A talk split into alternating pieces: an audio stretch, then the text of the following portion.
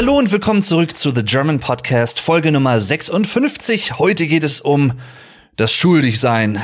Du bist schuldig, vielleicht bist du's, viele sind es und irgendwo ist das als auch nicht wirklich schlimm, dessen schuldig zu sein. Da gibt's ganz andere Sachen, wo man sich, glaube ich, eher schämen müsste. Und zwar, ohne weiter in Rätseln zu sprechen, wobei Ihr habt ja den Titel eh schon gelesen wahrscheinlich und ihr wisst, worum es geht, nämlich Guilty Pleasures. Ja, Dinge, derer man sich schämen soll, muss, darf, kann, keine Ahnung. Ne, man, man kann da ja viele verschiedene Verben einfügen. Man schaut oder konsumiert oder liest, hört, wie auch immer, gerne Medien, Dinge. Man hat vielleicht Hobbys, die jetzt nicht so alltäglich sind und wird von der Gesellschaft so ein bisschen geschasst, um das etwas allgemein auszudrücken. Das trifft natürlich nicht ganz, aber jeder weiß natürlich irgendwo, was Guilty Pleasures sind auch Deutsche und das kommt daher, dass wir auch diesen Anglizismus benutzen und das Konzept dahinter natürlich auch kennen. Ich habe mal eben überlegt, bevor ich jetzt hier die Aufnahme gestartet habe, ob mir ein deutscher Begriff für Guilty Pleasures einfällt, der kurz und knackig und bündig dasselbe ausdrückt. Und ehrlich gesagt ist mir da nichts eingefallen. Vielleicht gibt es da was, ihr könnt mich das gerne wissen lassen. Es ist im Prinzip, ja, wenn man es wortwörtlich übersetzen würde, so etwas wie schuldige Vergnügen oder etwas phrasiert umschrieben Vergnügen, derer man sich schuldig macht oder weswegen man sich schuldig oder schambehaftet fühlen muss, soll, wie auch immer. Das alleine zeigt für mich schon etwas auf, warum ich, das möchte ich gleich vorab sagen, bevor ich zu einigen Beispielen für Guilty Pleasures komme, die mich selber tangieren oder ja, die man so allgemein kennt, weswegen ich das Konzept Guilty Pleasures ablehne. Das ist jetzt erstmal vielleicht konträr zum Thema dieser Folge, weil es wird ja darum gehen, aber es gibt ja häufig auch Leute, die sagen, ja, ah, guilty pleasures, ne, hm, und ich höre das und das ja und das ist ja jetzt nicht so angesehen oder was weiß ich, ist irgendwie nicht so Teil des Mainstreams oder wie auch immer, was da dann argumentiert wird. Und diese Leute schämen sich dann so ein bisschen dafür. Und ich persönlich möchte einfach sagen, warum ich das Konzept Guilty Pleasures ablehne und warum es natürlich auf eine Art etwas Lustiges sein kann, was man jetzt in einer Gruppe zum Beispiel auf einer Party oder wie auch immer, wenn man vielleicht ein bisschen angetrunken ist oder auch nüchtern, wie, ne, in geselliger Runde, das ist vielleicht ein Thema, wo man gerne mal drüber spricht, was auch ganz lustig sein kann, ne? Und ja, was hast du denn früher an Sachen geguckt und ach ja, und gut, dass wir uns weiterentwickelt haben und ne, bla blub, ist ja auch alles okay, aber ich möchte schon durchaus nochmal ausdrücken und auch so ein bisschen erklären aus meiner Sicht der Dinge natürlich, warum das Ganze auch eine ernste ernste Komponente haben kann oder hat. Wenn man jemanden eines Guilty Pleasures bezichtigt, in Anführungszeichen, oder wenn man selber sich guilty fühlt, also schuldig, schuldbehaftet, weil man etwas mag, was andere vielleicht eher nicht so mögen und das auch öffentlich immer wieder mehr oder weniger bekunden, dann hat das auch alles was mit Scham zu tun. Und wenn da Gefühle im Spiel sind, beziehungsweise eine gewisse moralische, ethische Vorstellung von Sachen, die man gut finden darf oder nicht gut finden darf, dann finde ich das persönlich echt schwierig. Also ich rede jetzt nicht von Sachen, die natürlich nicht okay sind. Also ich rede jetzt nicht von Verbrechen oder Sachen, die anderen schaden, sondern ich rede wirklich von normalen alltäglichen Sachen, seien es Musikstile oder seien es gewisse Arten von Computerspielen zum Beispiel, ne? also die ganze Debatte um Killerspiele zum Beispiel, also Ego-Shooter zum Beispiel und ähnliche Sachen. Solche Dinge meine ich, ne? Also jetzt nichts irgendwie wirklich, was auch rechtlich wirklich nicht erlaubt und nicht gut ist. Das meine ich überhaupt nicht, nur das zur Klarstellung.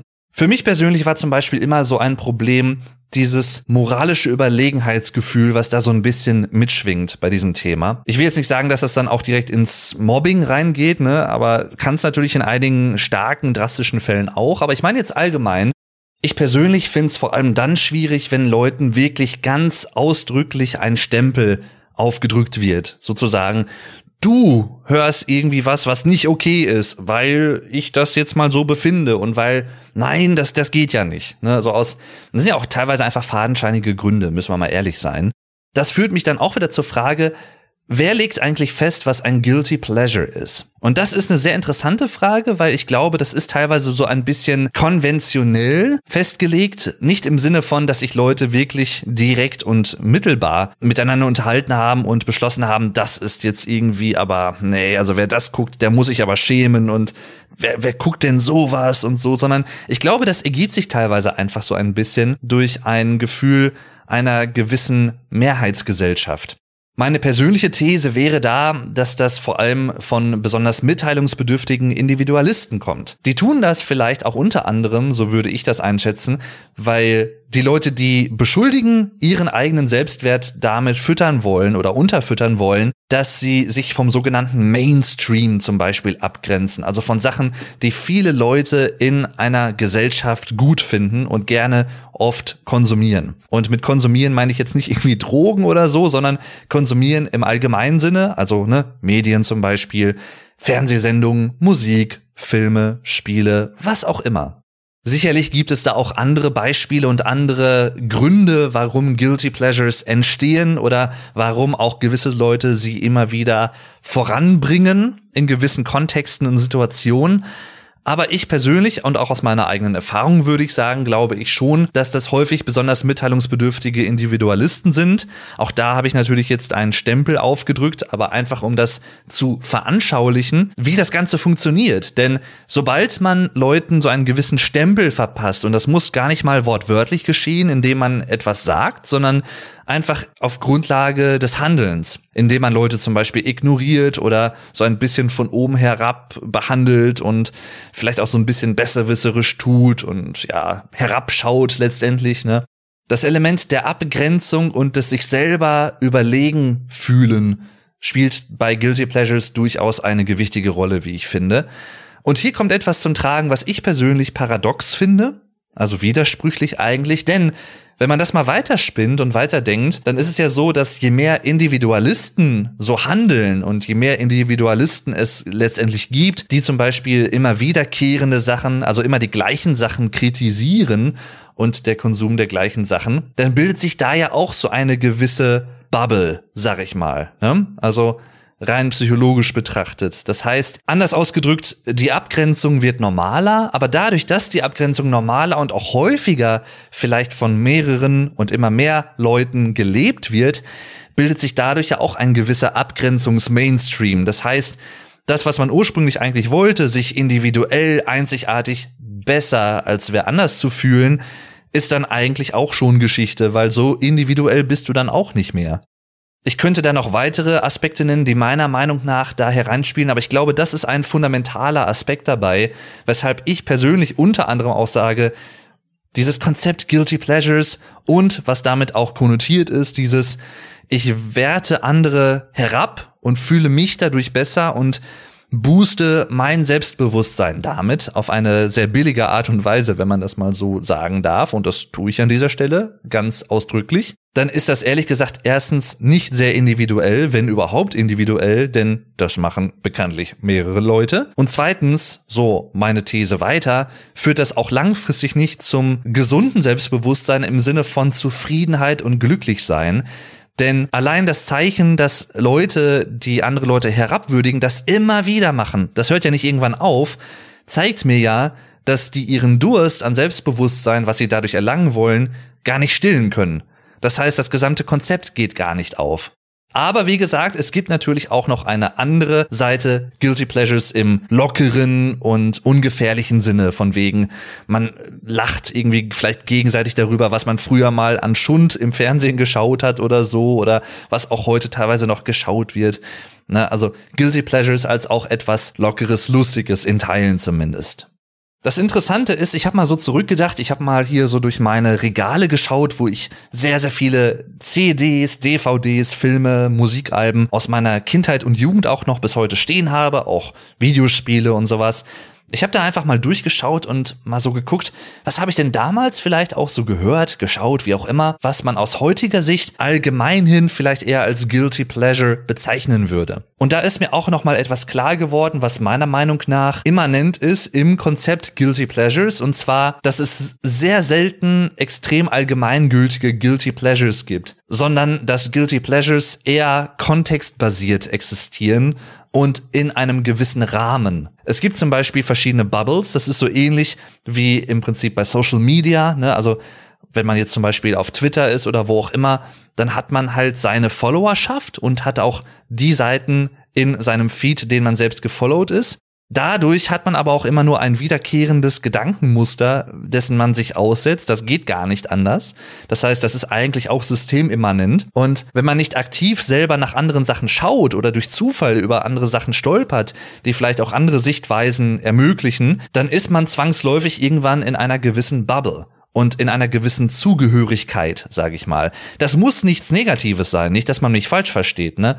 Aber in gewissen Aspekten kann das natürlich zu Problemen führen. Das tritt heutzutage, glaube ich, vor allem auch in politischen Kontexten auf. Aber davon mal abgesehen, zurück zum eigentlichen Thema. Was möchte ich damit sagen?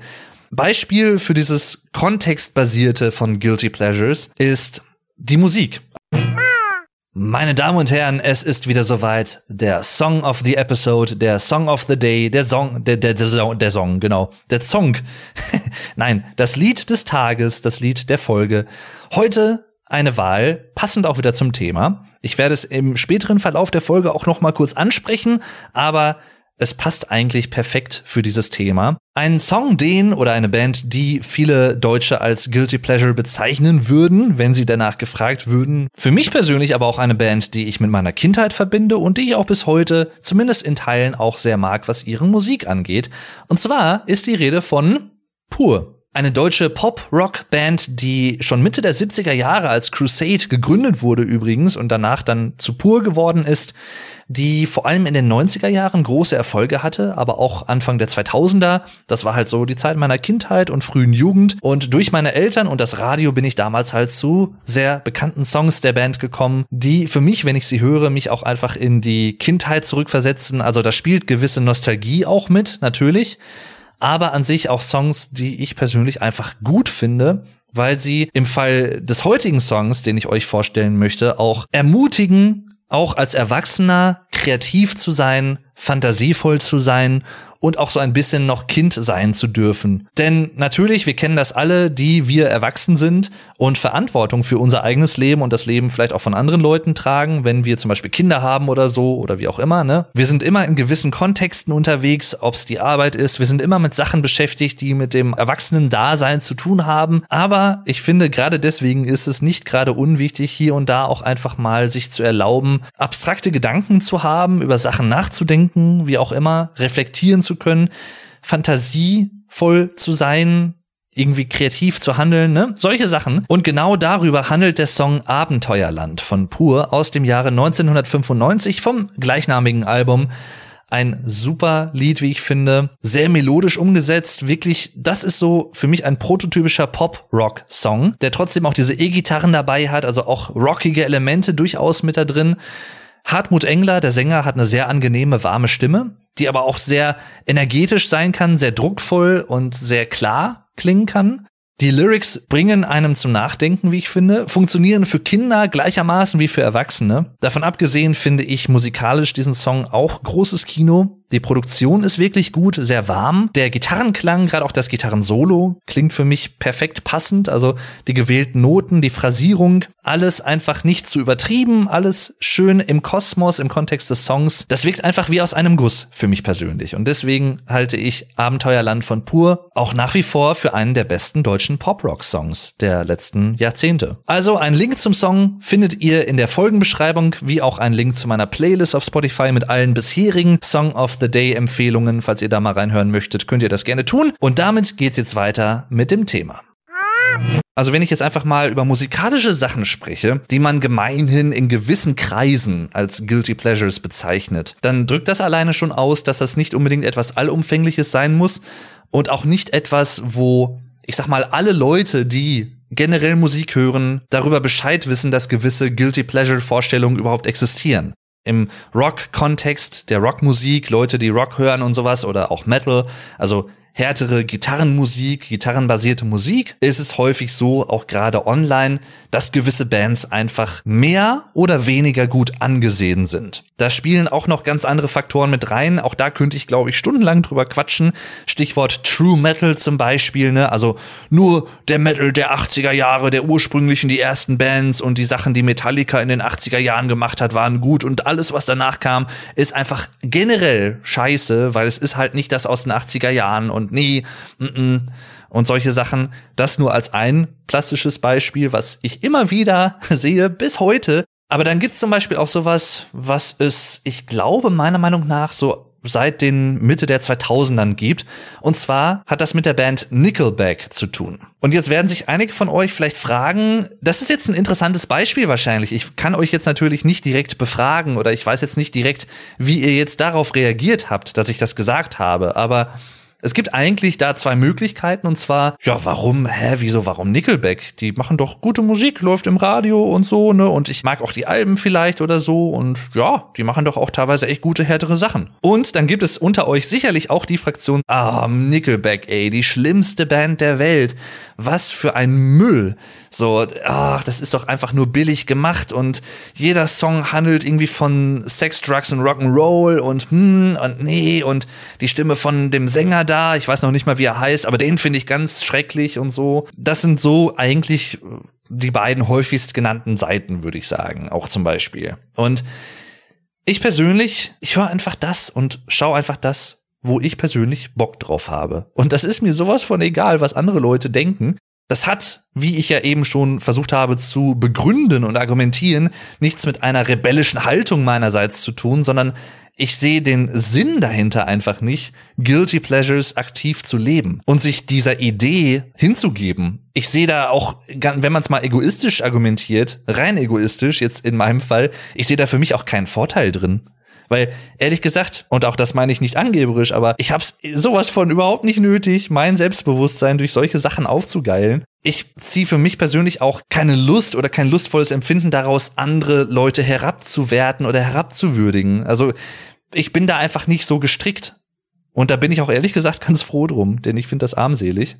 Ich habe wann habe ich denn angefangen, Nickelback zu hören zum Beispiel? Das war, das müsste so in den frühen 2000ern gewesen sein, tatsächlich mit dem ersten Album Silver Side Up und der Breakthrough-Single, also dem, dem Durchbruch sozusagen How You Remind Me, was damals einfach auch im deutschen Radio rauf und runter gespielt wurde und bis heute teilweise auch noch gespielt wird. Also wirklich ein sehr erfolgreicher Song.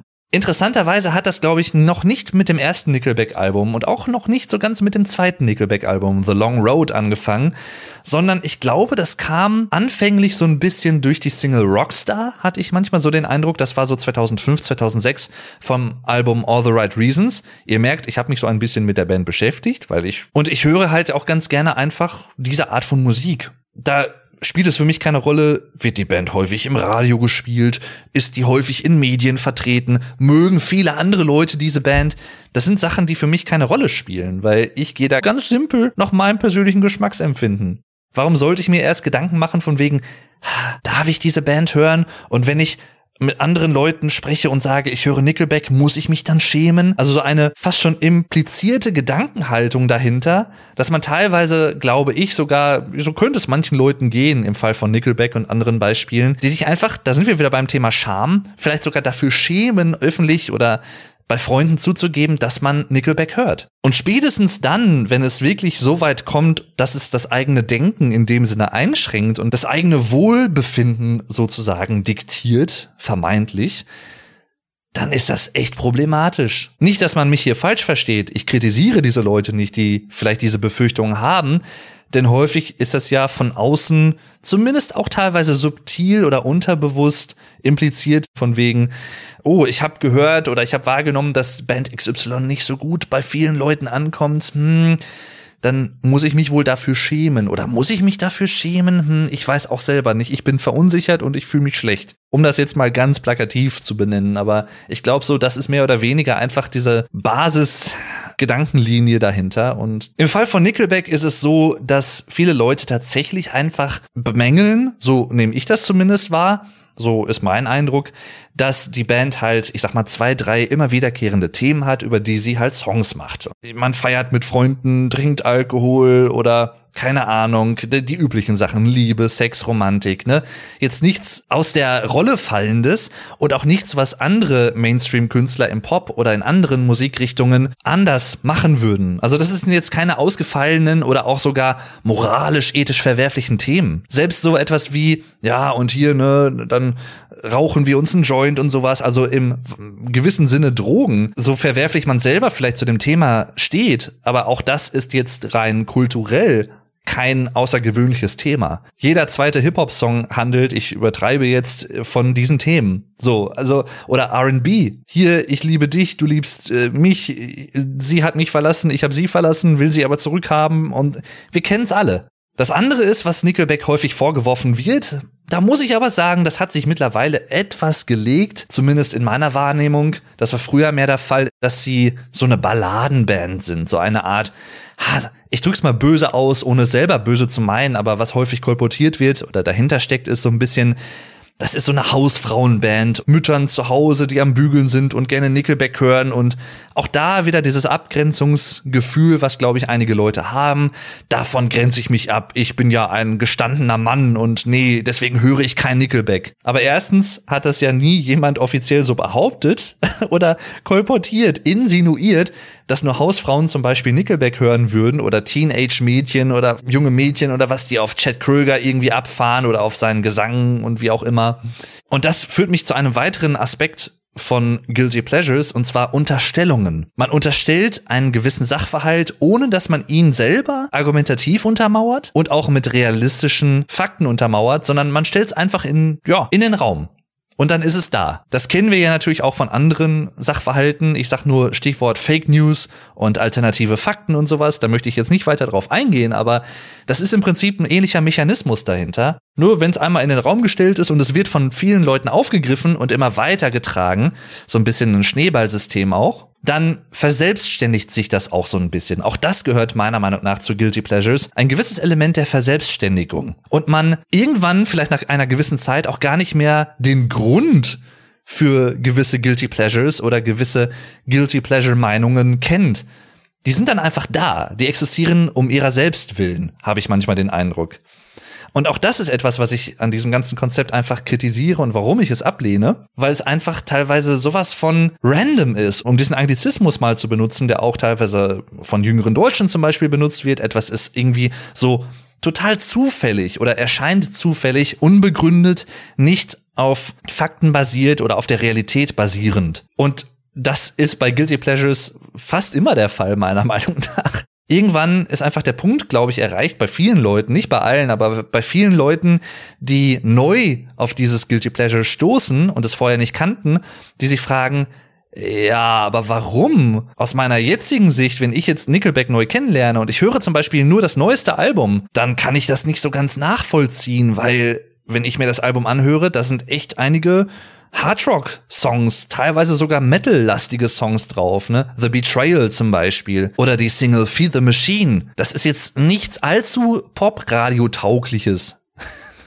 Und auch im Kontext von Rockmusik ist das jetzt nichts, was jetzt durch eine gewisse, ich sag mal in Anführungszeichen, Laschheit auffällt oder irgendwie nicht druckvoll genug seiende Produktion oder ein schwachen Klang oder irgendwelche anderen total schwachsinnigen Argumente, die man vielleicht vorbringen möchte. Es hebt sich einfach nicht so weit von anderen Sachen ab, dass man oder anderen vergleichbaren Sachen ab, anderen vergleichbaren Bands in diesem Genre oder wie auch immer, dass man wirklich sagen könnte mit Fug und Recht, meiner Meinung nach, wow, das ist jetzt aber richtige Grütze. Klar, wenn du mit den Themen nichts anfangen kannst, mit den Lyrics, okay, das ist natürlich immer ein Argument, aber das ist dann deine persönliche Einschätzung und hat nichts mit allgemeinen Guilty Pleasure Vorstellungen zu tun, wird aber gerne damit vermengt und begründet. Um es also anders und in kurzen Worten zu sagen, ja, ich höre und mag Nickelback. Ich mag nicht alle Songs. Auch da gibt es einige Songs, die ich persönlich nicht so gut finde. Aber ganz ehrlich, die Band hat viele, viele solide Rocksongs. Hard-Rock-Songs, teilweise sogar Metal-Songs, ne?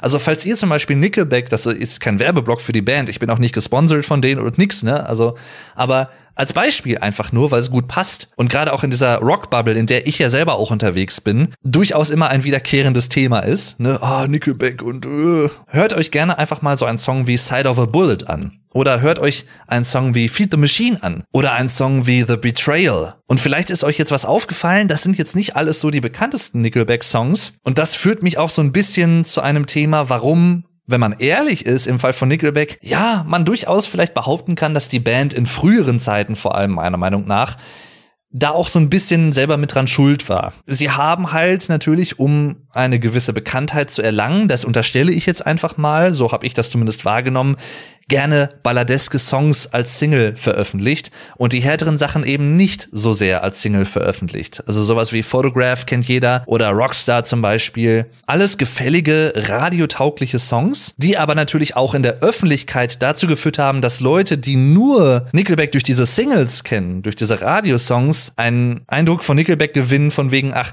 die machen eher so ruhigere Pop-Rock-Songs immer. Ne, ständig. Das ist so deren Stil. Das stimmt ja aber nur zum Teil. Deswegen meine ich, da ist die Band vielleicht so ein bisschen auch selber dran schuld, wenn man ehrlich ist. Aber erstens hat sich das in meiner Sicht durchaus ein bisschen gelegt mittlerweile. Also die Band koppelt jetzt auch vermehrt auch härtere Songs aus, was sie früher vielleicht nicht so gemacht hat eben weil sie vielleicht jetzt auch mittlerweile ein gewisses Standing hat in der Musikwelt. Jeder kennt Nickelback oder hat zumindest schon mal von der Band gehört. Und der andere Aspekt dabei ist, wenn man wirklich einfach mal ein Nickelback-Album hört, und da ist es ehrlich gesagt relativ egal, welches man nimmt, denn es trifft eigentlich auf alle zu, dann erkennt man relativ schnell, Moment, die können ja auch ganz anders. Die können auch wesentlich härter als diesen Poprock im Radio. Und auch das meinte ich jetzt nicht abwerten, denn auch da gibt es gute Sachen. Nur weil es ein Genre ist, heißt es nicht, dass es allgemein schlecht ist, ja?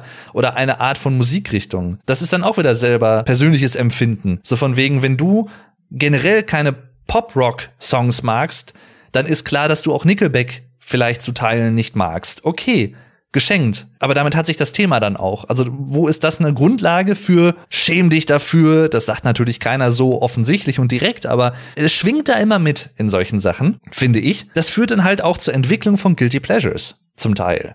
Ich habe durch meine alten Maxi-Singles hier durchgeguckt, die ich mir Anfang der 2000er bis Mitte der 2000er circa gekauft habe. Danach habe ich aufgehört, Maxi-Singles zu kaufen und eher auf Alben umgeswitcht und mein Musikgeschmack hat sich auch ein bisschen verbreitert, sag ich mal, oder erweitert. Aber von damals habe ich zum Beispiel Moby, Lift Me Up als Single. Die ist aus dem Jahr, ich guck grad mal, 2005 tatsächlich, also relativ spät sogar. Die hat jetzt so ein, zwei, drei Jahre früher tatsächlich getippt. Um das mal als Beispiel zu nehmen, aber in Deutschland ist es so, viele Leute kennen Moby-Songs, wissen wahrscheinlich in neun von zehn Fällen überhaupt nicht, dass es ein Song von Moby ist. Es ist ja einfach manchmal so, ach ja, das Lied kenne ich, das läuft ja immer im Radio, aber keine Ahnung, von wem es ist oder wie es heißt. Aber es ist gut. Oder nee, das ist voll scheiße. Mehr weiß ich dazu auch nicht. Egal. Jedenfalls Moby Lift Me Up oder ähnliche Sachen von Moby. Also ich sag mal, Songs, die strukturell vielleicht eher einfach geartet sind, aber halt trotzdem eine ansprechende Melodie haben, eine, oh, jetzt nehme ich mal ein ganz böses Wort, eine poppige Melodie oder eine radiotaugliche Melodie. Uh, ja, hier, jetzt dröhnen wahrscheinlich schon bei einigen Leuten, bei einigen Elitären und Elitisten die Alarmglocken von wegen, uh,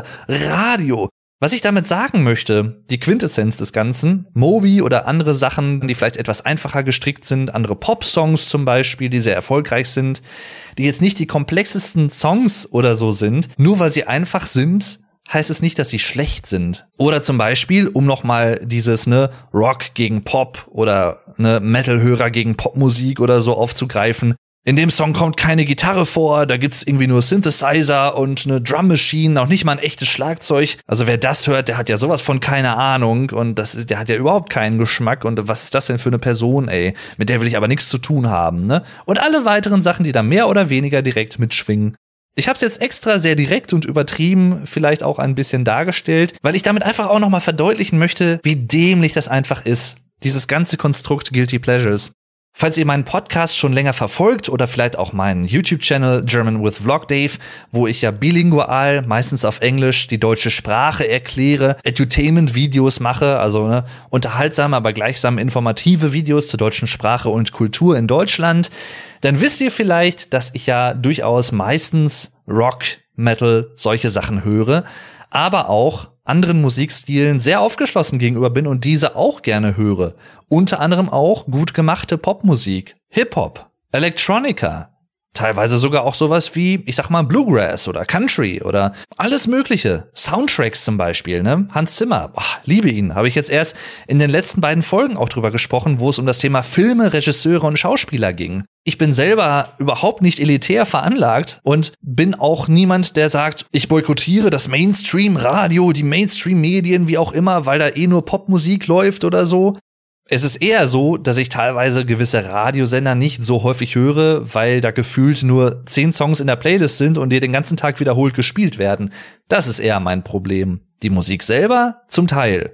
weil sie mir nicht gefällt. Aber am Ende des Tages, und das kann man drehen und wenden, wie man möchte, ist das mein subjektives Empfinden und nicht mal im Ansatz eine allgemeingültige Feststellung. Das heißt, was ist problematisch für mich an Guilty Pleasures? Unter anderem auch, dass man seine subjektive Meinung allgemeingültig darstellt. Das Paradoxe daran ist leider aus meiner Sicht, dass das häufig, nicht immer, aber häufig funktioniert, wenn es mehrere Leute machen und die sich miteinander in gewisser Art und Weise wahrnehmen und sehen, ach guck mal, ich bin ja nicht alleine mit der Meinung. Und dann kommt man irgendwann wieder in dieses Element der Verselbstständigung, der Automatisierung dieses Konstruktes, Guilty Pleasures. Und was, so nehme ich das wahr, auch häufig mit Guilty Pleasures zu tun hat, führt mich nochmal zurück zu meinem Credo, was ich ja eben schon genannt habe. Jede Person soll das mögen, was sie mag, sofern es nicht die Rechte Dritter beeinträchtigt oder sogar aktiv schädigt. Im Prinzip führt das auch so ein bisschen zur goldenen Regel. Was du nicht willst, dass man dir tut, das füg auch keinem anderen zu. Wobei die goldene Regel natürlich auf die eigene Wertvorstellung, das eigene empfundene Wertesystem rekurriert wohingegen zum Beispiel der kategorische Imperativ von Immanuel Kant handle stets so, dass die Maxime deines Willens jederzeit zu einer allgemeingültigen Gesetzgebung werden könnte. Die ist da allgemeiner gefasst und deswegen auch wertvoller, meiner Meinung nach, weil sie nicht auf subjektiven Empfinden so sehr fußt wie die goldene Regel.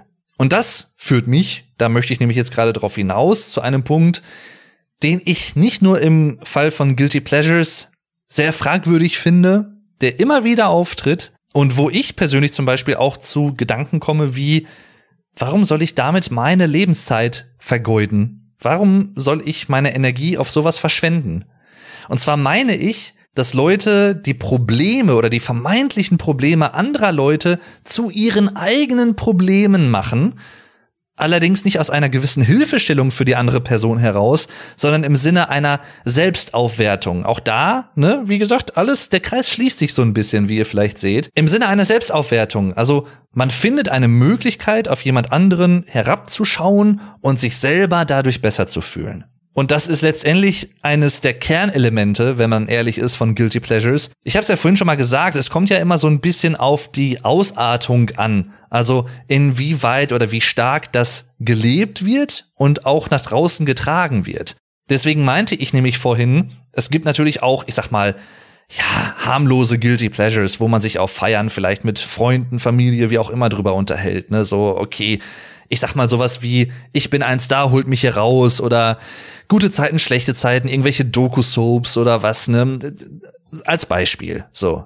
Das ist jetzt ja nichts wirklich Verwerfliches. Aber wenn es dann dazu führt, dass man einfach aktiv andere Leute herabwürdigt und das auch sehr, sehr deutlich macht und vielleicht weitergehen sogar noch andere Leute animiert, selber mitzumachen und das auch zu tun, und im weiteren, weiteren Schritt vielleicht sogar irgendwann auch noch mal, ich sag mal, verbal oder auch physisch gewalttätig wird, aus eigentlich nichtigen Gründen, von vornherein, dann ist das verdammt noch mal ein echtes Problem.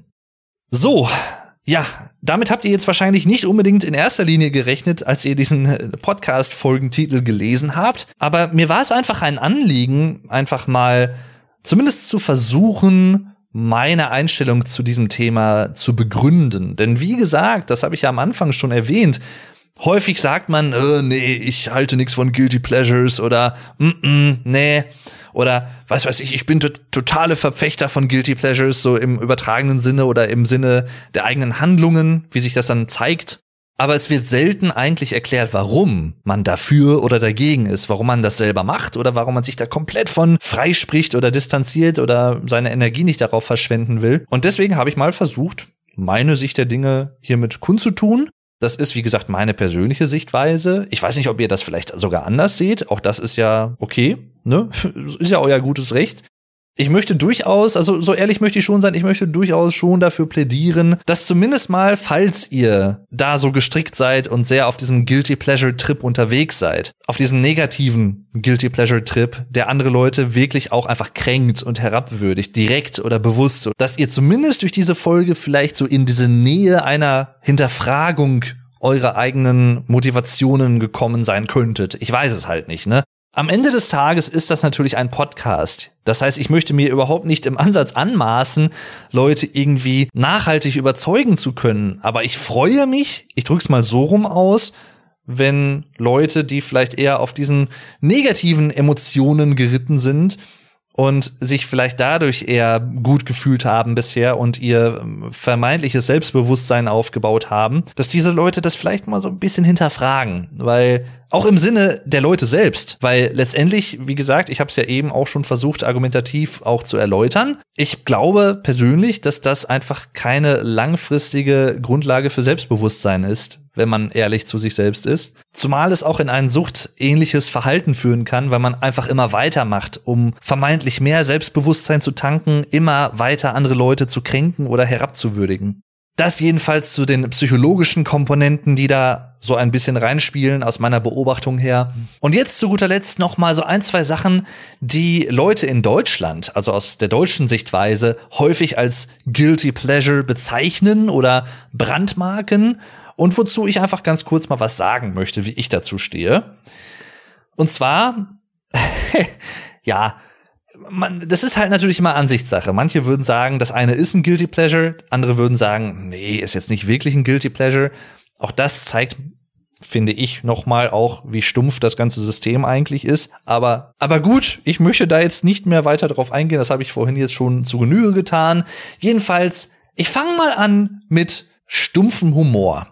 Wie ist mir das so in den Sinn gekommen? Also ich mag, ich sag mal, sophisticated Humor mag ich auch sehr gerne. Also Humor, der um die Ecke gedacht ist, wo man vielleicht nicht sofort erkennt, ah, was ist jetzt der Witz daran, sondern wo man selber mitdenken muss, mag ich sehr. Aber genauso gut mag ich teilweise auch einfach schwarzen Humor, britischen Humor mag ich zum Beispiel sehr gerne oder auch stumpfen Humor. Unter anderem auch Wortwitze. Das kann sowas Stumpfes sein wie das, was äh, der liebe Monotyp, also der liebe Rick, Podcast-Kollege und weitere Freunde von uns auch als Frackhessisch bezeichnen. Das ist so ein Begriff, den wir unter uns geprägt haben. Das ist jetzt kein allgemeingültiger Begriff der deutschen Sprache, also ne, nicht, dass ihr jetzt auf die Idee kommt, das zu googeln oder wie auch immer. Aber die Idee hinter Frackhessisch ist jedenfalls, man hat zwei Wörter und vertauscht die Anfangsbuchstaben und dadurch ergeben sich manchmal lustige andere Bedeutungen. Oder es klingt zum Beispiel auch einfach lustig oder wie auch immer, ne? Solche Sachen. Also so ganz stupide, einfache, simple, stumpfe Wortwitze. Oder, was zum Beispiel auch da reinfällt, so ein bisschen ist YouTube-Kacke. Das nennt man im Englischen einfach YouTube-Poop. Also Videos, die ursprünglich nicht einen Humorcharakter haben, die aber so umgeschnitten werden, dass Personen in diesem Video, die etwas sagen, zum Beispiel ganz andere Sätze auf einmal formulieren, weil man gewisse Satzteile oder Wortteile aneinander schneidet und das in anderer Art und Weise, wie es im Original der Fall war. Und dadurch entsteht ein lustiger Effekt. Das ist ja im Prinzip so das, was YouTube-Kacke oder YouTube-Poop-Videos auszeichnen. Das gibt's von Nachrichtensendungen, das gibt's von Fernsehsendungen, von Musikvideos teilweise, das gibt's von allen möglichen Sachen. Und manches davon ist echt gut und lustig gemacht, aber man muss es natürlich mögen. Es ist halt teilweise auch einfach sehr stumpf. Es muss nicht immer das allerkomplexeste und hochphilosophischste sein. Das mag ich zwar auch gerne, aber es muss nicht immer so sein. Oder um mal ins Musikalische zu gehen nochmal, weg von Nickelback, sondern zu, ich sag mal, etwas, was in Deutschland vor allem sehr beliebt ist. Ich weiß nicht, wie das in anderen Ländern ist, aber in Deutschland sind zum Beispiel Schlager sehr beliebt. Bevor jetzt deutsche Zuhörer hier vielleicht sofort irgendwie, was weiß ich, einen epileptischen Anfall bekommen, weil ich jetzt Schlager gesagt habe, keine Sorge, ich meine nicht den Pop-Schlager, sondern was ich meine ist Rock-Schlager. Sowas wie Wolfgang Petri zum Beispiel oder auch sowas wie Peter Maffei zum Beispiel. Ne? Das geht jetzt vor allem an die deutschen Zuhörer, aber könnte auch für alle anderen natürlich sehr interessant sein. Und zwar kennt ihr vielleicht noch, falls ihr auch Kinder der 90er seid, die Serie Darkwing Duck. 2, 1, Risiko und sowas, ne? Kennen viele von euch wahrscheinlich. Ja, ratet mal, wer den Song gesungen hat. Jürgen Drews. Es, ja, es ist so. Da guckt ihr jetzt vielleicht komisch und denkt so, hä, was, wirklich? Ja, es war Jürgen Drews, ein deutscher Schlagersänger, der auf Mallorca zum Beispiel häufig unterwegs ist und der aber auch, glaube ich, gerade in den 70ern durchaus auch noch so ein paar rockigere Sachen gemacht hat, wenn mich jetzt nicht alles täuscht. Und der auch eine relativ rockähnliche oder rockartige Stimme auch teilweise hat. Von der Stimmlage her, vom Timbre her, von der Rauheit der Stimme an sich. Also der singt relativ rau und relativ rock angelehnt zum Teil. Sowas wie ein Bett im Kornfeld zum Beispiel, wenn man mal teilweise Videos sieht, wo er das live singt, dann hört man da durchaus schon so eine Art Rocksänger durch. Dasselbe gilt auch für Wolfgang Petri. Der hat zwar immer sehr seichte, poppige Schlager gemacht, aber letztendlich heißt Schlager in dem Sinne ja auch nur ein Hit. Ein sehr populäres Stück Musik, ein sehr populärer Künstler, der von vielen in der Gesellschaft gehört wird und auch häufig gehört wird. Und ganz ehrlich, ich mag Wolfgang Petri. Also auch da bin ich jetzt nicht der Überfan, der jetzt jeden einzelnen Song extrem abfeiert, aber die üblichen Sachen, die man so auf Feten und Partys auch in Deutschland hier und da schon mal hört, als Gag vielleicht teilweise auch, da geht Wolfgang Petri trotzdem immer auch so ein bisschen durch, finde ich. Zumindest wenn man ein bisschen einen gewissen Alkoholpegel vielleicht erreicht hat oder so, das vielleicht vorausgesetzt, aber davon mal abgesehen, der Himmel brennt, ne? Hölle, Hölle, Hölle und so alle grölen mit. Das ist auch so ein interessantes Element von, ich sag mal, harmlosen Guilty Pleasures. Alle tun so, als wenn sie es nicht kennen würden, aber kennen es dann trotzdem. Bei Songs äußert sich das dann häufig dadurch, dass man gewisse Textpassagen, die sehr mitwirkungsgemacht sind, also sowas wie beim Song Der Himmel brennt von Wolfgang Petri, ne, Hölle, Hölle, Hölle, Hölle und dann eiskalt, also der ganze Chorus zum Beispiel, das ist halt etwas, das singen halt dann auch irgendwo ab einem gewissen Alkoholpegel, würde ich behaupten, das singt dann jeder mit. Und das kennt auch jeder. Selbst wenn man im nüchternen Zustand vielleicht sagen würde, nee, Wolfgang Petri kommt mir nicht ins Ohr. Mm -mm. Keine Chance. Und auch das möchte ich an dieser Stelle nochmal betonen. Ich habe es gerade eben schon mal angemerkt. Man muss ja nicht von einem Extrem ins andere kommen. Man muss ja nicht von einem totalen Guilty Pleasure Verfechter und Befürworter zu jemandem werden, der etwas, was man vorher als Guilty Pleasure bezeichnet hat, jetzt als totaler Überfan feiern muss. Man muss ja nicht von einem Extrem ins andere wechseln zum Beispiel oder so, ne? Wenn überhaupt. Aber das ist ja das, was ich meinte, als ich sagte, ich bin jetzt auch nicht der Überfan von Wolfgang Petri oder ähnlichen Sachen. Überhaupt nicht. Aber ich habe jetzt auch nichts dagegen. Und ich habe auch nichts gegen Leute, die das gut finden und die selber totale Überfans davon sind. Dann lass sie doch Überfans sein. Tangiert dich das in deinem Leben, in deinem Alltag, in deiner Realitätswahrnehmung? Nein? Merkst du selbst, ne? Dann lass die anderen Leute das doch hören.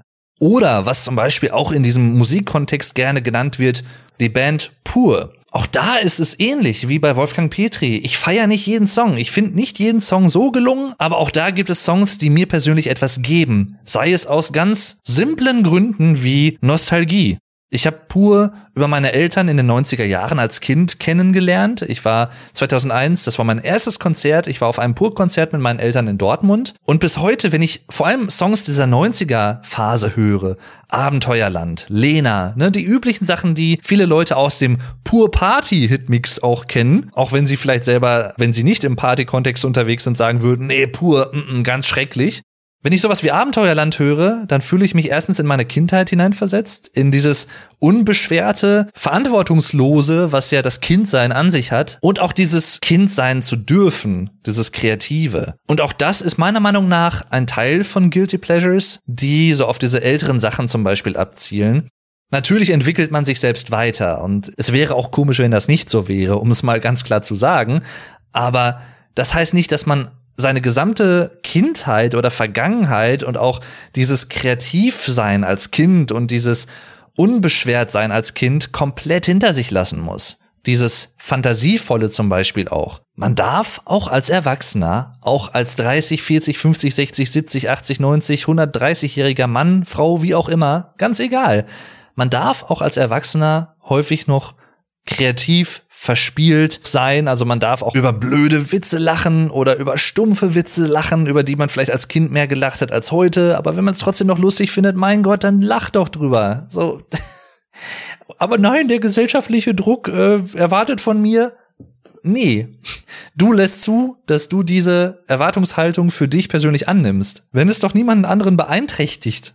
Indirekt oder direkt. Mittelbar, unmittelbar, wie auch immer in irgendeiner Art und Weise, dann find es doch lustig. Dann sei doch kreativ. Dann sei doch fantasievoll. Oder erlaube dir zum Beispiel auch einfach mal, das ist auch sowas, was ich persönlich auch in meinem Erwachsenen-Dasein immer häufiger sehe. Nicht nur bei mir selber teilweise auch, obwohl ich da auch mittlerweile besser geworden bin, was das angeht, aber auch bei Freunden, Familie teilweise. Langeweile ist verboten. Kreativität ist irgendwie verboten. Ich nehme mir dafür die Zeit einfach nicht, weil ich könnte in der Zeit ja auch was anderes machen oder so. Oder was man im Deutschen auch gerne mal umgangssprachlich als Gammeln bezeichnet. Oder auch sowas wie zum Beispiel sonntags zum Bäcker gehen. In Jogginghose. Ist jetzt nichts, was ich jetzt regelmäßig mache, habe ich aber auch schon mal gemacht.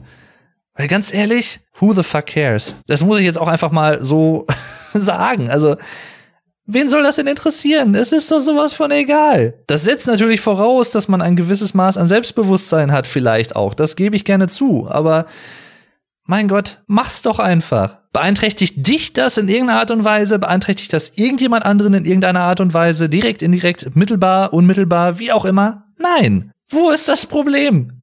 Ich meinte das jetzt nicht als Animierung, dass ihr das tun sollt oder so, ne? Aber ich habe jetzt da auch nichts gegen. Wenn ich jetzt aus dem Fenster gucke und mache mir einen Kaffee in der Küche und sehe unten vorm Haus irgendwen, der irgendwie, was weiß ich, im Winter mit einer kurzen Hose rumläuft. Ja, meine Güte. Oder mit T-Shirt. Dann denke ich mir halt, okay, für mich persönlich käme das jetzt nicht in Frage. Ich glaube, ich würde frieren. Das ist jetzt nicht so meins. Aber dieser weitere Schritt, den dann manche Leute gehen und sagen, boah, was ist das denn für ein Assi? Dann geht's ja schnell auch in diese Beschimpfungen und sowas rein. Oder man ist selber so getriggert, man lässt sich selber auch triggern, man lässt zu, dass man sich selber von Nichtigkeiten triggern lässt. Das habe ich persönlich nicht. Habe ich nie gehabt. Will ich nie haben und find's auch ganz schlimm, wenn Leute da wirklich so drin aufgehen, sich ihr Maul zerreißen über solche Nichtigkeiten. Auch da bin ich wieder bei dem Punkt, den ich eben meinte, dieses fremde, in großen Anführungszeichen Probleme, was ja noch nicht mal Probleme sind in sehr vielen Fällen, zu eigenen Problemen zu machen. Also heute mal, ihr, ihr merkt eine etwas emotionalere Folge auch, eine etwas deutlichere Folge. Und um noch mal zur Musik zurückzukommen, ne? Scooter zum Beispiel als Band HP Baxter, der Hans-Peter. Ich mag Scooter. Ich höre Scooter gerne. Und jetzt? Nicht, dass ich euch jetzt unterstelle, dass ihr da ein Problem mit hättet, dass ich Scooter höre, aber ich habe es gerade nur noch mal so verdeutlicht, so von wegen, wo fängt jetzt das Problem an? Ich verstehe das nicht so ganz und das liegt glaube ich nicht daran, dass ich die kognitiven Kapazitäten nicht dazu hätte. Das Problem gibt es einfach nicht. ja? Es ist, da gibt es kein Problem. Was auch da vielleicht ein bisschen mit reinspielt, natürlich sind Scooter-Lyrics stumpf. Und ich glaube auch, so schätze ich die Band selber ein, die würden auch nicht was Gegenteiliges behaupten. Die würden jetzt nicht sagen, das sind philosophische Ausarbeitungen erster Güte, ne, Immanuel Kant wäre stolz. Würden die, glaube ich, nicht behaupten. Aber darum geht's auch nicht. Diese Erwartungshaltung dann auch wieder so dahinter, von wegen, alles muss immer irgendwie total künstlerisch wertvoll sein und E- und U-Musik und solche Sachen. Auch da könnte ich jetzt stundenlang drüber reden, ist aber jetzt nicht das Thema. Aber wie gesagt, Scooter. Hör ich gern mal. Nesaya, The Weeknd zum Beispiel. Gute Sachen. Auch wenn es natürlich in neun von zehn Fällen keine eigenen Kompositionen sind, sondern ich sag mal häufig auch Sachen aus den 60ern, 70ern, 80ern, die von Scooter aufgegriffen wurden und in dieses Elektronika-Gewand gekleidet wurden, in dieses Techno-Gewand. Ne? Okay, aber kann ja auch trotzdem gut gemacht sein. Und wenn es sogar im Gegenteil dazu führt, dass Leute, die sich so sehr für Musik interessieren und herausfinden, ach guck mal, das haben Scooter gar nicht selber komponiert, dann höre ich mir doch mal das Original aus den 70ern an, im Beispiel, also jetzt als Beispiel, umso besser. Ich glaube, das war so ein bisschen auch der Anlass für mich, dieses Thema jetzt zu behandeln, wir hören bei uns im Büro ja auch häufiger schon mal Radio. Ne? Ich habe manchmal auch einfach Kopfhörer auf und höre meine eigene Musik, wenn ich am Arbeiten bin, aber manchmal höre ich auch einfach das Radio mit und das ist halt ganz normaler Mainstream-Radiosender. Jetzt habe ich wieder das böse Wort benutzt. Oh nein, da wird auch Popmusik gespielt. Schlimm, schlimm. Ich muss mich jeden Abend dreimal duschen deswegen. Aber auch da, ne? Ich weiß nicht warum, vielleicht gibt's da irgendeinen Grund, aber da wird häufig momentan, werden auch die Backstreet Boys gespielt. Und sowas wie I Want It That Way zum Beispiel. Oder auch zum Beispiel ein Song der Backstreet Boys, den ich auch sehr mag, Larger Than Life. Ist eine sehr coole Melodie, finde ich. Ich mag einige Sachen der Backstreet Boys. Ich mag auch einige Sachen der Spice Girls. Ich mag auch einige Sachen der Sugar Babes zum Beispiel. Oder Destiny's Child. Oder was ich zum Beispiel auch sehr mag, ist Daylight von den No Angels. Finde ich auch ein super Lied. Auch viele moderne Pop-Sachen, die, oh, ich sage es jetzt als Rock- und Metal-Liebhaber und Hörer, der da auch sehr, sehr viel hört und kennt. Und auch sehr stark in diesem Metier unterwegs ist. Ich höre auch gern sowas wie The Weeknd zum Beispiel. Ne? Blinding Lights finde ich persönlich einen der besten Pop-Songs der letzten Jahre. Und auch andere Sachen. Take My Breath zum Beispiel. Super Lied. Oder auch Dopamine zum Beispiel, was aktuell im Radio rauf und runter läuft. Kennt jeder von euch. Zumindest vom Hören. Das hat auch so diesen 80er Synthwave-Vibe, den ich sowieso sehr mag. Oder auch viele 80er Sachen wo man vielleicht sagen würde, ah, diese cheesy 80er Produktion mit den Synthesizern und sowas. Auch da gibt es viele coole Sachen. Oder auch, das kann ich zum Beispiel persönlich gar nicht verstehen. Es gibt sogar Leute, die sowas wie Toto, also ne, hier Africa, Rosanna, Hold the Line und sowas, die eine Band wie Toto als Guilty Pleasure bezeichnen. Oh, ich, ja, hm, ich mag Toto. Wo ich mir so denke, warum schämst du dich dafür? Da argumentiere ich jetzt mal etwas objektiver. Rein von der musikalischen Komplexität der Songs.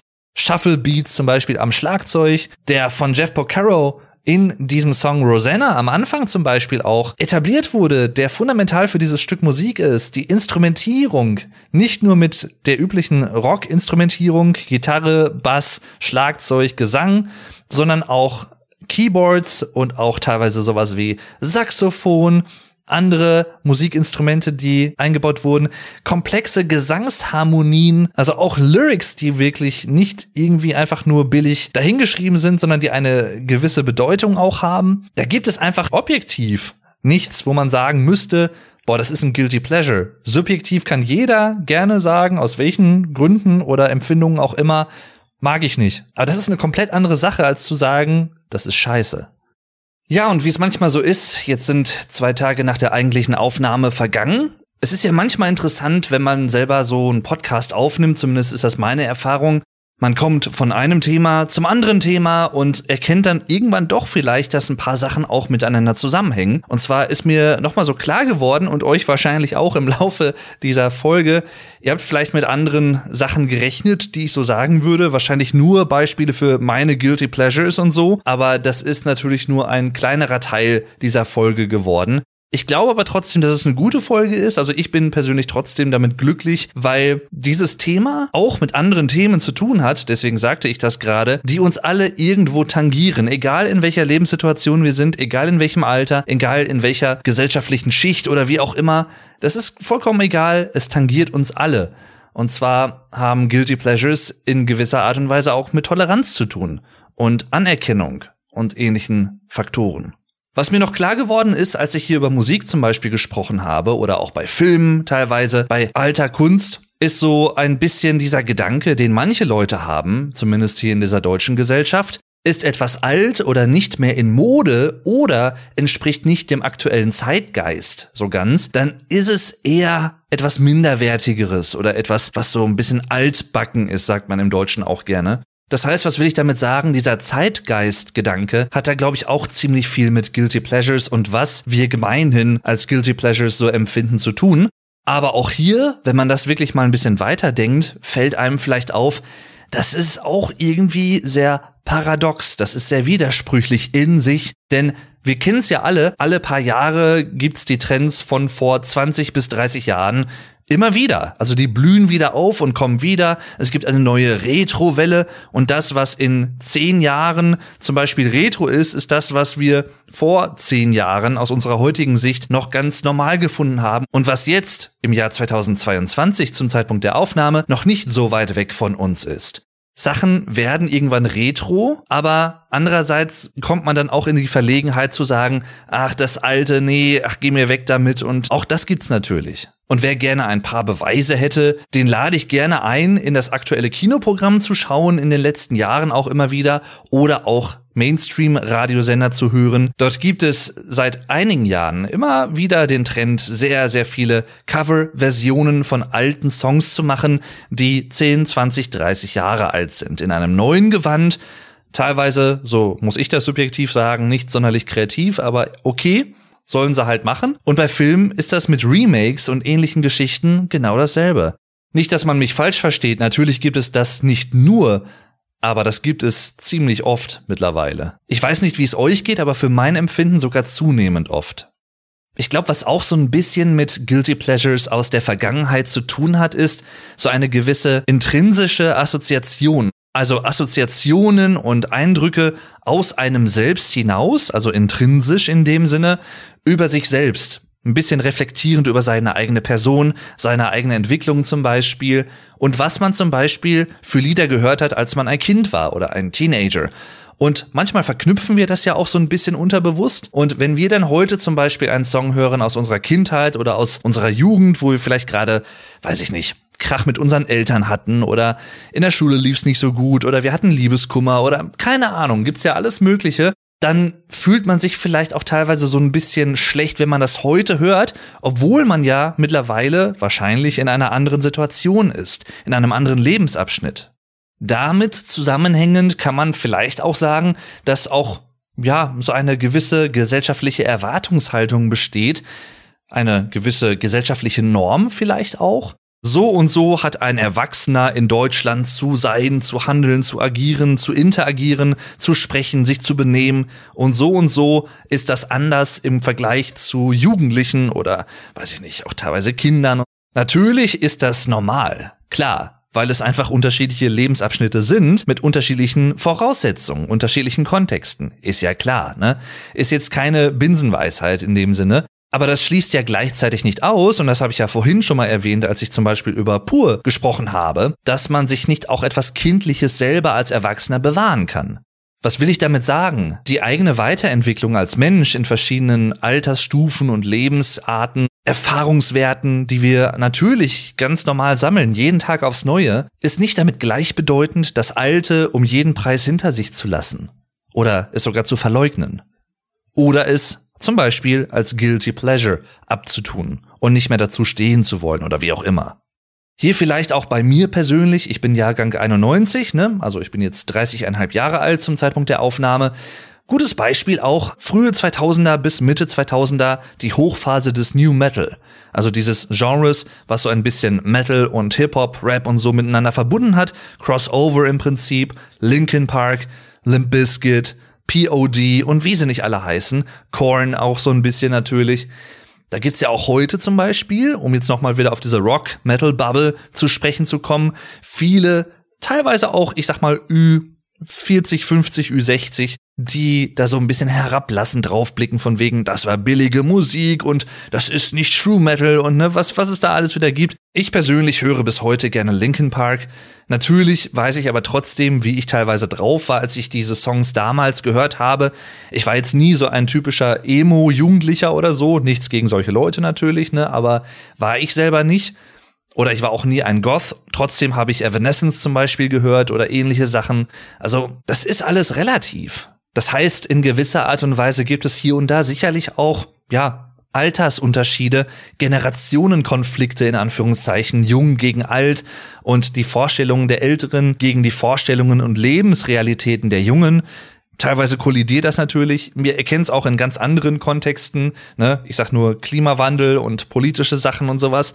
Immer mal wieder. Das ist in gewissem Sinne ja auch einfach unausweichlich und normal. Aber auch hier, ne, der Aspekt Toleranz, dann sollen die alten Leute doch den jungen Leuten ihre Musik, ihre Subkultur, ihre Lebenswirklichkeit lassen und auch anerkennen. Und umgekehrt natürlich auch. Aber trotzdem kann man ja zusammenfinden und zusammen in der Welt, in der man zusammen lebt, auch was Gutes machen und was Gutes vollbringen. Damit verbunden auch wieder, ihr merkt, ich habe gerade so einen Train of Thought, also eine Art Gedankenkette. Ich komme von einem Gedanken und einem Zusammenhang zum nächsten, aber das zeigt halt meiner Meinung nach auch nochmal, wie viele Sachen einfach auch zusammenhängen. Also zum Beispiel mit dem, was ich gerade meinte, auch wieder dieses Schamempfinden. Ne? Vielleicht kennt ihr das auch. Ihr habt als Kind irgendwie zum ersten Mal, weiß ich nicht, lautere Musik selber gehört, die ihr selber entdeckt habt über damals war es bei mir zum Beispiel, ne, Viva, MTV oder ähnliche Sachen, ne, das Musikfernsehen, was es so heute gar nicht mehr wirklich gibt, nur noch in gewissen Teilen, aber längst nicht mehr mit der Relevanz gesellschaftlich, wie es damals, glaube ich, der Fall war. Aber das nur am Rande. Jedenfalls, ihr hört zum Beispiel zum ersten Mal Rock oder Metal, ne, Thrash Metal oder sowas und seid vielleicht auch ein Punker oder irgendwie rebellisch unterwegs, ihr seid ein Teenager, wollt euch ausleben, habt ein anderes Lebensmodell, andere Gedanken, eine andere Lebenswirklichkeit als eure Eltern, als ältere Personen. Und Eltern kommen zum Beispiel in euer Zimmer und sagen, ey, was hörst du denn für einen Scheiß? Und so richtig vorwurfsvoll daraus kann zum Beispiel halt auch so eine schambehaftete Reaktion entstehen. Im späteren Alter, wenn man selber älter geworden ist, schämt man sich vielleicht dafür, dass man damals so etwas gehört hat, obwohl man es damals halt wirklich gut fand und auch aufrichtig gut fand und auch dazu stehen kann, weil das ist halt normal irgendwo, ne, dass man etwas anderes hört als die eigenen Eltern zum Beispiel. Aber manchmal führt das halt dann auch, glaube ich, dazu, dass man nicht dazu steht, dass man das vielleicht sogar eher verleugnet und das dann auch als guilty pleasure abtut. Und in noch schlimmeren Fällen dann sogar dazu übergeht und die nachgewachsenen Generationen sozusagen beschuldigt, dass sie ihre Musik nicht ausleben sollen, weil die irgendwie, weiß ich nicht, qualitativ minderwertiger sei oder ähnliche Sachen. Ne? Also deswegen, das meine ich, das, das hängt alles irgendwo miteinander zusammen. Es ist mal stärker, mal weniger stark ausgeprägt und wie gesagt, es gibt auch immer Guilty Pleasures, ne, da lacht man dann drüber oder so und das ist auch überhaupt nicht schlimm. Also ich möchte den Tenor dieser Folge natürlich nicht so gefärbt wissen oder verstanden wissen, dass Guilty Pleasures etwas Böses wären oder etwas ganz, ganz, ganz hundsgefährliches oder so, aber es kann halt dazu führen, dass gewisse Denkweisen sich verselbstständigen. Und das ist nicht nur in, so würde ich sagen, fast allen Fällen einfach nicht fair, sondern führt auch unnötigerweise zu Konfliktpotenzialen zwischen Jung und Alt, zwischen Eltern und Kindern, zwischen verschiedenen Gesellschaftsgruppen und ihren eigenen Idealen und Vorstellungen zum Beispiel. Das heißt, einige Stichworte, einige Keywords, einige Schlüsselbegriffe, die ich persönlich mit dem Thema Guilty Pleasures, Toleranz und das Problem, was da teilweise entsteht, verbinde, eben Anerkennung, also die selbstgefühlte versus die tatsächliche Situation von außen zum Beispiel, die Erwartungshaltung, auch hier wieder, ne, die selbst so empfundene versus die gesellschaftlich aufoktroyierte zum Beispiel oder das, was man von außen an sich herangetragen sieht. Ob das dann jeweils der Realität entspricht, das ist eine andere Frage. So und so hast du deinen Charakter zu entfalten und zu entwickeln, in dem und dem Alter. Und wenn das nicht so ist, dann wirst du aber richtig getadelt. Das geht ja gar nicht. Wenn du noch mit, was weiß ich, 20, 22, wo du gerade junger Erwachsener bist, vielleicht noch eher so im Teenager-Kosmos lebst oder so, dann bist du aber noch nicht erwachsen und du bist unreif und was weiß ich was alles, ne? Und solche Sachen. Vorwürfe, die dann vielleicht auch mal hier und da gerne gemacht werden. Und so weiter und so fort. Damit zusammenhängt natürlich auch, ich habe es gerade eben schon erwähnt, das Schamgefühl, was sich manchmal unwillkürlich entwickelt, obwohl man es vielleicht gar nicht bewusst wahrnimmt oder wenn man dann irgendwann vielleicht ein paar Jahre älter ist und dann vielleicht durch irgendeine zufällige Situation wieder an die damalige Zeit zurückerinnert wird, wenn man zum Beispiel einen Song aus der Jugend hört, ne, deswegen auch das Beispiel, was ich vorhin ja schon mal brachte, dann kommt dieses Schamgefühl vielleicht wieder hoch, wird getriggert und wo man vielleicht vorher noch total glücklich und zufrieden an dem Tag war, ist man dann etwas niedergeschlagener oder melancholischer oder nachdenklicher und hinterfragt Sachen, die eigentlich gar nicht hinterfragenswert sind und damit halt auch so ein bisschen verbunden diese Sorge, dass Assoziationen mit bestimmten Guilty Pleasures zum Beispiel in den Augen anderer die eigene Wertigkeit negativ beeinflussen könnten. Auch hier gibt es wieder diesen Dualismus von wegen, das, was ich selber wahrnehme und glaube, dass es so ist, die eigene Realitätswahrnehmung und das, was von außen an mich herangetragen wird und was ich als solches so wahrnehme. Das kann deckungsgleich sein, muss es aber eben nicht. Und dann, das habe ich ja auch schon mal kurz erwähnt in dieser Folge, so ein gewisser Coolness-Faktor von wegen, ne, angeben mit Guilty Pleasures und so oder ein bisschen rebellisch sein, gegen den Strom schwimmen, gegen den, in Anführungszeichen, Mainstream und so, ne. Ich bin individueller als ihr alle, aber wenn alle individuell sein wollen und Individualisten sind, dann ist irgendwann keiner mehr so richtig individuell, weil es alle machen. Und ganz ehrlich, ihr habt vielleicht den Eindruck bekommen, ich weiß es nicht, im bisherigen Verlauf der Folge, dass ich mich da so ein bisschen von ausnehme und dass vielleicht ich auch so ein bisschen so eine holier than thou Attitüde habe. Also ich bin besser als die, die sich darauf so auf diese Mechanismen einlassen oder so.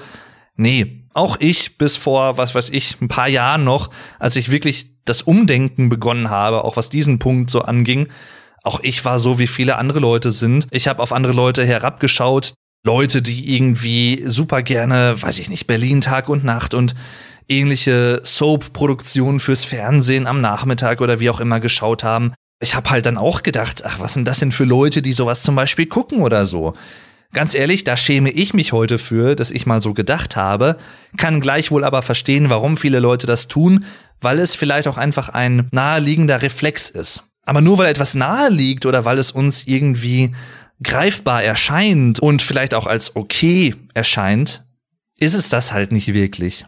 Man lernt im Leben nie aus und auch ich lerne nie aus, ich entwickle mich auch weiter und da kann ich genauso gut zu stehen, wie es auch alle anderen Leute eigentlich können sollten, sofern sie hier und da zumindest ehrlich zu sich selbst sein können. Falls jemand das hier hört und sich selber vielleicht auch ertappt fühlt, weil man selber auch mal in diese Gedankenmuster verfällt von wegen, was guckt der denn da für einen Scheiß und ach, was ist das denn für ein Schrott, warum guckt der so einen Ranz und das habe ich ja gar nicht anders von dem erwartet und so, ne? Das vielleicht so ein bisschen als Ansporn hier in dem Sinne auch für euch, falls ihr euch darauf einlassen möchtet, auf diese, dieses Umdenken einfach, ein bisschen toleranter zu sein. Nicht im Sinne von immer alles gut zu heißen, aber gewisse Nichtigkeiten einfach auch als Nichtigkeiten wahrzunehmen und nicht aus jeder Mücke einen Elefanten zu machen. Oder zum Beispiel auch, das meinte ich ja auch schon mal vorhin, fremde in großen Anführungszeichen Probleme, und das sind in dem Sinne keine Probleme, wenn jemand sowas schaut und gerne schaut und einfach Spaß dran hat, sich zu eigen zu machen. Und um zu guter Letzt auch noch mal ein, zwei TV-Sachen zu erwähnen und auch filmisch, ne? Sowas wie Filme mit Nicolas Cage zum Beispiel sind ja auch bei vielen Leuten, bei Cineasten so ein bisschen verpönt und so, ne, weil, ach nee, mm, mm, das, das, der hat ja auch in vielen Produktionen mitgemacht, die jetzt vielleicht von Kritikern und wem auch immer nicht immer so hoch gelobt wurden ich habe jetzt nicht alle Filme mit Nicolas Cage gesehen, kann und will mir deswegen auch kein allgemeines Urteil über seine schauspielerische Leistung anmaßen, aber die Filme, die ich mit ihm gesehen habe, haben mir persönlich gut gefallen, sind jetzt auch da nicht immer Meisterwerke, müssen es aber auch nicht immer sein. Nicht jeder Film muss ein absolutes Meisterwerk sein und alle anderen Filme von früher toppen oder sowas, auch da wieder das Thema Erwartungshaltung. Aber so Filme wie Das Vermächtnis der Tempelritter oder Das Vermächtnis des Geheimen Buches, Natürlich ist das auf die Masse zugeschnitten, Blockbuster-Unterhaltung, klar. Und jetzt? Wenn man mit der Erwartungshaltung herangeht und sagt, oh, Nicolas Cage, der wird mir bestimmt nicht gefallen, ja, dann lass es auch ganz sein. Dann brauchst du dir auch die Filme nicht angucken, dann mach doch irgendwas Besseres mit deiner Lebenszeit. Ich verstehe manche Leute einfach manchmal nicht. Das ist einfach das, worauf es immer wieder hinausläuft. Wo ich mir so denke, du bist doch Herr deiner eigenen Lebenszeit. Zumindest was deine Freizeit angeht. Mit welchen Leuten du dich abgibst, mit welchen Leuten du interagierst, mit welchen Leuten du zu tun hast. Familie, Freunde, wie auch immer. Du kannst es selber entscheiden. Ich rede jetzt hier natürlich in erster Linie von Erwachsenen oder ich sag auch mal älteren Jugendlichen oder so. Oder ich habe zum Beispiel als Kind auch gerne sowas wie Hinter Gittern der Frauenknast im Fernsehen geschaut oder auch sowas wie Frauentausch auf RTL 2 habe ich eine Zeit lang vor, pf, weiß ich nicht, wie vielen Jahren, gibt's das überhaupt noch? Ich weiß es gar nicht. Aber ich sag mal so, als junger Jugendlicher oder auch irgendwie generell so bis 16, 17 habe ich das teilweise mal geguckt. Ja, so und jetzt? Oder auch, was damals, Anfang der 2000er vor allem, sehr en vogue war im deutschen Fernsehen, nachmittags zumindest, vor allem was Privatsender anging oder angeht, das gibt's ja bis heute teilweise auch noch in anderer Form, aber seichte Nachmittagsunterhaltung nenne ich es jetzt mal. Gerichtssendungen, um es mal beim Namen zu nennen, ne? Richterin Barbara Salesch und Richter Alexander Holt und die Jugendrichterin und äh, wen gab's denn da noch alles? Ich weiß es gar nicht mehr. Habe ich teilweise auch geguckt. Ja, mich haben halt diese Gerichtssituation interessiert. Natürlich war mir bewusst, dass es gestellt war. Also ich habe da nie gesessen und gedacht, boah, das sind jetzt echte Fälle und das sind jetzt auch nicht irgendwie Schauspieler, die das da machen oder so. Ich wusste zwar, dass teilweise durchaus hier der Richter oder die Richterin, die da dann in dieser Sendung zum Beispiel XY mitgewirkt hat oder so, dass das echte Staatsanwälte oder echte Richter zum Teil waren. Also, ne, Richter Alexander Holl zum Beispiel ist ein echter Richter, das ist kein Schauspieler. Aber ich sag jetzt mal, die Angeklagten und sowas, klar, Ne, das sind halt dann Schauspieler. Da geht's vielleicht auch um Fälle, die nicht real so passiert sind. Und ja, wo ist jetzt das Problem? Also, hä? Es ist Unterhaltung. Am Ende des Tages ist es Unterhaltung. Und ich glaube nicht, dass ich mich jetzt dafür rechtfertigen muss, dass ich damals nicht irgendwie, weiß ich nicht, Kritik der reinen Vernunft von Kant gelesen habe, statt eine Gerichtsshow zu gucken. Ich glaube nicht. So, ich glaube, das sollte es im Großen und Ganzen zu diesem Thema sein. Aber es ist mir ja auch so ein bisschen ein Anliegen. Ich würde lügen, wenn ich was anderes behaupten würde. Durch diesen Podcast hier und da auch mal einige Themen oder einige Dinge anzusprechen, die man durchaus mal so in den Raum stellen kann oder auch diskutieren kann. Natürlich ist ein Podcast eine einseitige Sache, aber ihr könnt mir ja gerne, wie gesagt, ihr findet in jeder Folgenbeschreibung, das erwähne ich ja immer wieder, Links zu meinen Socials zum Beispiel, also zu Twitter und wie auch immer. Oder halt auch eine E-Mail-Adresse. Also falls ihr mir gerne mal eine E-Mail schreiben möchtet, könnt ihr das gerne tun. Und natürlich findet ihr da auch eine Möglichkeit, den Podcast zu unterstützen, wo wir gerade schon beim Thema sind, nämlich über patreon.com slash the German Podcast. Mit fünf Euro im Monat seid ihr dabei das heißt, falls ihr diesen Podcast mögt, falls ihr ihn gerne als German Listening Practice benutzt oder so, aber natürlich auch, falls ihr vielleicht aus Deutschland kommt und falls ihr Deutsche seid oder aus Österreich, aus der Schweiz, aus Luxemburg, Liechtenstein, aus Belgien zum Beispiel oder so, oder irgendwo anders auf der Welt lebt und ihr Deutsch versteht oder Deutsch vielleicht sogar als Muttersprache habt, ich grüße euch alle ganz lieb und bin für jeden einzelnen Hörer, jede einzelne Hörerin sehr dankbar. Das möchte ich auch immer wieder sagen. Aber falls ihr diesen Podcast wirklich sehr, sehr mögt und ihr ihn gerne unterstützen möchtet, beziehungsweise mich als Podcaster unterstützen möchtet, dann könnt ihr das natürlich gerne tun. Dafür eignet sich dann die Patreon-Seite tatsächlich ganz gut. Außerdem hilft es sehr, falls ihr den Podcast bewertet. Also auf Spotify, auf Apple zum Beispiel kann man ja über Sternebewertungen jedem Podcast eine Bewertung geben. Das hilft auch sehr, natürlich auch im Algorithmus und so, ne? also dass man so ein bisschen besser gefunden wird. All das spielt da auch mit rein. Also auch das ist nur ein, zwei Klicks entfernt. Könnt ihr gerne machen, falls ihr möchtet. Da würde ich mich auch sehr drüber freuen. Vielen lieben Dank dafür. Und natürlich empfehlt mich gerne weiter falls ihr das so mögt, was ich hier mache und veranstalte in jeder Folge ein anderes Thema und halt alles so ein bisschen meine Sicht der Dinge, vielleicht auch teilweise angereichert mit philosophischen Gedanken, weil das ist halt auch so ein bisschen die Ecke, aus der ich komme. Ich habe ja germanistische Sprachwissenschaften und Philosophie studiert und habe mich auch immer schon dafür interessiert. Ich denke gerne über Sachen nach und reflektiere gerne auch Sachen. Nicht im Sinne von, dass ich rechtfertigen möchte, dass ich überall immer die richtige Meinung habe, aber im Sinne von verschiedene Meinungen einfach wahrnehmen, zulassen und vielleicht auch einfach so ein bisschen zum Denken anzuregen. Jedenfalls, danke fürs Zuhören, macht's gut und tschüss, bis zum nächsten Mal. Euer Dave.